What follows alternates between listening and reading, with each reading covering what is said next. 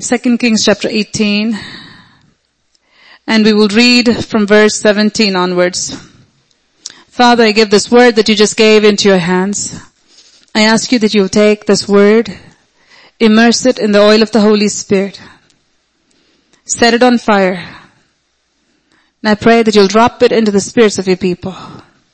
All that you want to say this day, may it be conveyed to your people, to the spirits of your people that may they be touched and changed forever. In Jesus name we pray. Amen. Then the king of Assyria sent the Tartan, the Rabsaris, and the Rabshakeh from Lachish with a great army against Jerusalem to Hezekiah. And they went up and came to Jerusalem. When they had come up, they went and stood by the aqueduct from the upper pool, which was on the highway to the fuller's field. And when they had called to the king, Eliakim, the son of Hilkiah, who was over the household, Shebna, the scribe, and Joah, the son of Asaph, the recorder, came out to them. Then Rabshakeh said to them, say now to Hezekiah, thus says the great king, the king of Assyria, what confidence is this in which you trust? You speak of having plans and power for war, but they are mere words. And in whom do you trust that you rebel against me? Now look, you are trusting in the staff of this broken reed, Egypt, on which if a man leans, it would go into his hand and pierce it. So is Pharaoh king of Egypt to all who trust in him. But if you say to me, we trust in the Lord our God, is it not he whose high places and whose altars Hezekiah has taken away and said to Judah and Jerusalem, you shall worship before this altar in Jerusalem. Now therefore I urge you, give a pledge to my master the king of Assyria, and I will give you two thousand horses, if you are able on your part to put riders on them. How then will you repel one captain of the least of my master's servants and put your trust in Egypt for chariots and horsemen? Have I now come up without the Lord against this place to destroy it? The Lord said to me, go up against this land and destroy it. Then Eliakim, the son of Hilkiah, Shebna, and Joah said to Rabshakeh, please speak to your servants in Aramaic, for we understand it, and do not speak to us in Hebrew in the hearing of the people who are on the wall. But the Rabshakeh said to them, has my master sent me to your master and to you to speak these words and not to the men who sit on the wall who will eat and drink their own waste with you? Then the Rabshakeh stood and called out with a loud voice in Hebrew and spoke saying, hear the word of the great king, the king of Assyria. Thus says the king, do not let Hezekiah deceive you, for he shall not be able to deliver you from his hand. Nor let Hezekiah make you trust in the Lord saying, the Lord will surely deliver us. The city shall not be given into the hand of the king of Assyria. Do not listen to Hezekiah, for thus says the king of Assyria, make peace with me, buy a present, and come out to me, and every one of you eat from his own vine, every one from his own fig tree, and every one of you drink the waters of his own cistern, until I come and take you away to a land like your own land, a land of grain, and new wine, a land of bread and vineyards, a land of olive groves and honey, that you may live and not die. But do not listen to Hezekiah, lest he persuade you, saying, the Lord will deliver us. Has any of the gods of the nations at all delivered its land from the hand of the king of Assyria? Where are the gods of Hamath and Arpad? Where are the gods of Sepharvaim and Hena? And indeed, have they delivered Samaria from my hand? Who among all the gods of the land have delivered their countries from my hand? That the Lord should deliver Jerusalem from my hand. But the people held their peace and answered him not a word. For the king's command was, do not answer him. Then Eliakim the son of Hilkiah, who was over the household, Shebna the scribe, and Joah the son of Asaph, the recorder came to Hezekiah with their clothes torn and told him the words of Rabshakeh. There's a reason why the Spirit of God wants us to read chapter 18. We need to know one thing. The people who were under Hezekiah's reign, they were threatened by Sennacherib, his people, and they said, don't trust Hezekiah. Don't trust in his God. Continue to be my slave. And I will give you all the good things that you want to have. Now, is it true or it's a lie? Can your slave owner promise you prosperity? No. When he knows that it's the time that you're going to be freed, he will come and say, no, no, no, no. Don't leave. Don't go. I will give you this. I'll give you that. I'll give you everything you want. Don't go. Don't listen to God Almighty. Because if you listen to God Almighty, you're going to lose. I will give you this. I will protect you. I will help you. Satan always lies. He comes to steal, kill, and destroy. He cannot give us anything good. He cannot. If he says, I'll give you comfort, that means he's going to torment you. If he says, I'm going to give you land, that means he's going to extract everything from your hand. God is speaking to a harsh day. As Hezekiah and his people were bound by Sennacherib and his people, they came to a place where they said that we're not going to continue to give taxes to this guy. We're not going to. I'm going to rebel against him. God is speaking to us today. You may have been going through a lot of different things in your life and the enemy might be having his hold on you saying that this is how it's going to be. You're to have this in your life and you continue to allow this to be this way. I'll be your Lord and you'll be my slave. You want to keep the sickness, you want to keep this turmoil, this chaos and whatever it is, you can just keep it. I'll make you comfortable where you are in your slavery. You know, when, when that voice will come, when Satan knows your time to be delivered is at hand. If we want deliverance from God in any area of our lives, we need to rebel against the enemy. Whatever is dominating your life, you need to become a rebel against the enemy. That means you're going to say that I'm not going to tolerate this sickness. I'm not going to tolerate this financial problem. I'm not going to tolerate this marriage problem. I'm not going to tolerate this addiction. I'm not going to tolerate this sin. I'm not going to tolerate. As long as you tolerate, the slave owner will say, you keep paying taxes to me. I'll be your Lord. We serve no one but God. No one. In our homes, with our children, with our finances, with our family members, whatever area it may be, we have to come to a place where Satan, you have not an inch in my home, you have not an inch in my life, you have not an inch in my body, I'm not going to. Now, does mean that you're gonna get well instantaneously? No. That means every minute of the day you're gonna say, I'm not gonna tolerate the sickness in my body. I'm not gonna tolerate you. I'm not gonna tolerate whatever problem it may be. The Spirit of God says, this is wartime.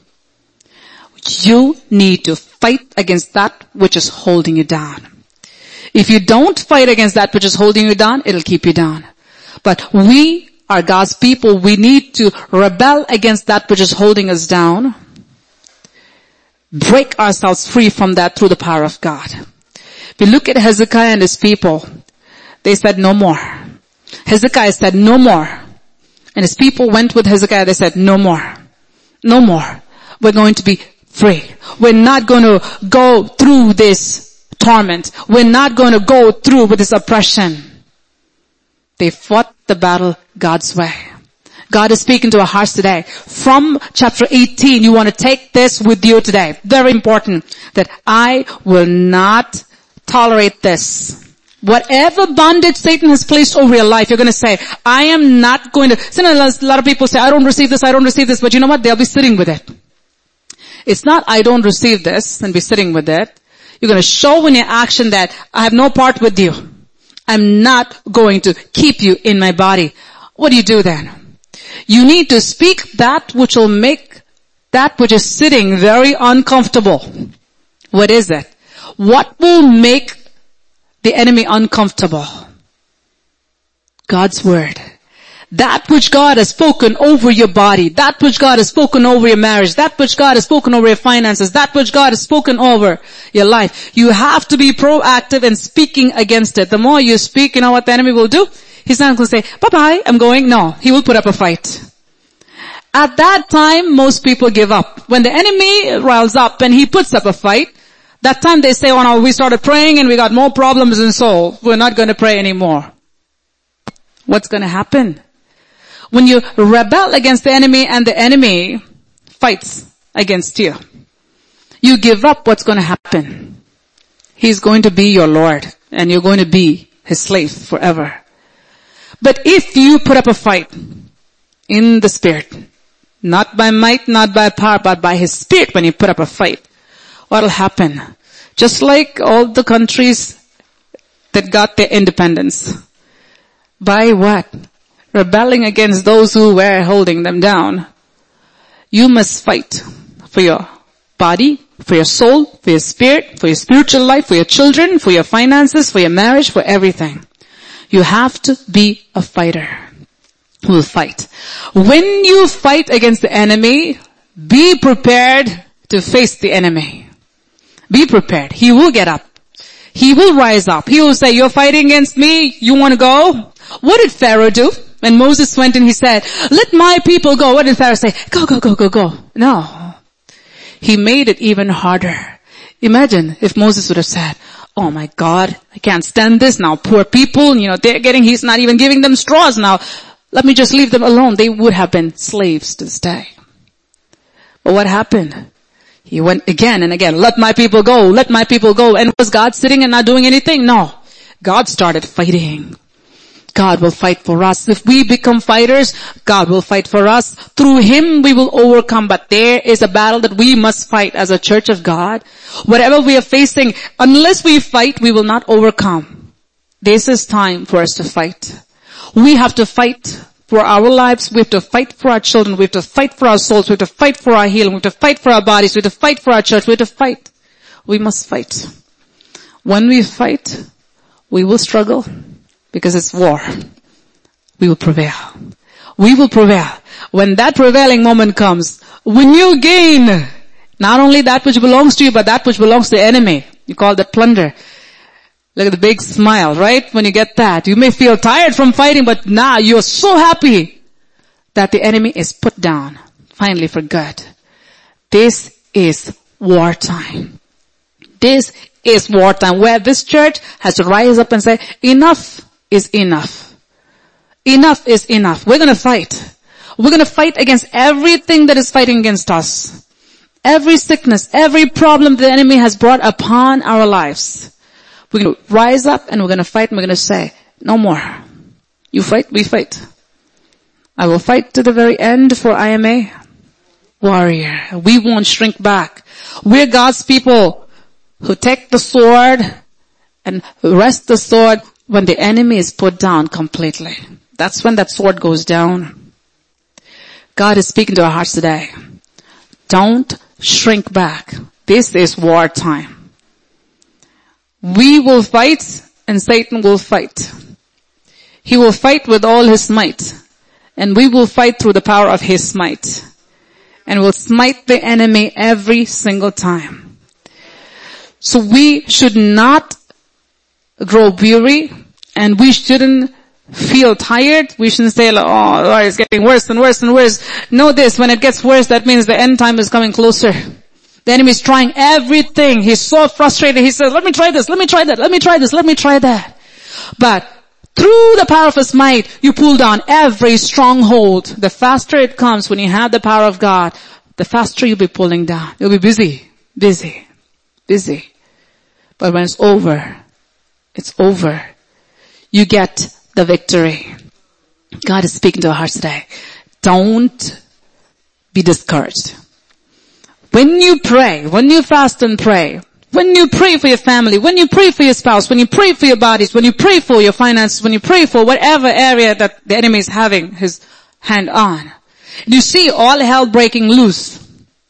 It shouldn't be because you're doing something wrong, but it should be because you're doing something right. When you're doing something right and all hell is breaking loose, that's the time you don't shrink back. You fight with all your might. You say, I'm not gonna give up. I'm gonna press through, push through. I'm gonna fight with his might through the power of his might. You can read chapter 19 on your own. When you go home, you can read. But today, the thrust of today's message is rebel against that which is oppressing you. If you don't rebel against that which is oppressing you, it'll be your oppressor for the rest of your life. That means you're gonna pray. You're gonna pray like never before. You're gonna say, get out of my family in Jesus name. Get out of my body in Jesus name. Get out of my son or my daughter or whatever it is. You're gonna fight until it's out. How many of you want to do that? How many want to commit to do that? Yes. Those who do that will see the victory. Hallelujah. We're gonna fight till the very end. This is wartime. The Spirit of God is clearly showing me. This is wartime. This is wartime. When we fight with all our might and say, I am not going to tolerate you anymore. And say that I'm going to fight till you are put down. Not one day we get excited and we pray and next day we're just caught up with the things of the world and we're just running and running like a hamster and then we get beat up and we, the enemy is always busy. Every moment he tries to see how much he can extract from your hands. In a battle, you have to be a proactive soldier. You have to be a proactive soldier. A soldier is all the time going after the enemy. Don't wait till the enemy hits you and try to hit him back. You go after him. Rebel against that which is oppressing you. Rebel against that which is putting you down. Whether it's a fear, whether it's anxiety, whether it's depression, whether it's whatever it may be, addiction, whatever it may be, trying to sink you down. That's when you're going to struggle to bring that down. It's not like you're struggling to live. No. You're going to, you are struggling to put it down for good. Once you do that, that enemy will no more be in your life. And you know what else will happen? Because you have won over that enemy, you will be able to deliver many people from that same field. Having gotten the victory, you can fight for others to bring them out of darkness to light. Same thing. Same thing. Having fought the battle and having won, God is speaking in this hour. Don't be a quitter. Don't get discouraged. Don't think that I'm fighting and now things are getting worse. When things are getting worse, you fight harder. Because before you know, it will end in a mighty shout of victory to all those who fight to the very end. Hallelujah. Shall we all stand up together? Thank you, Jesus.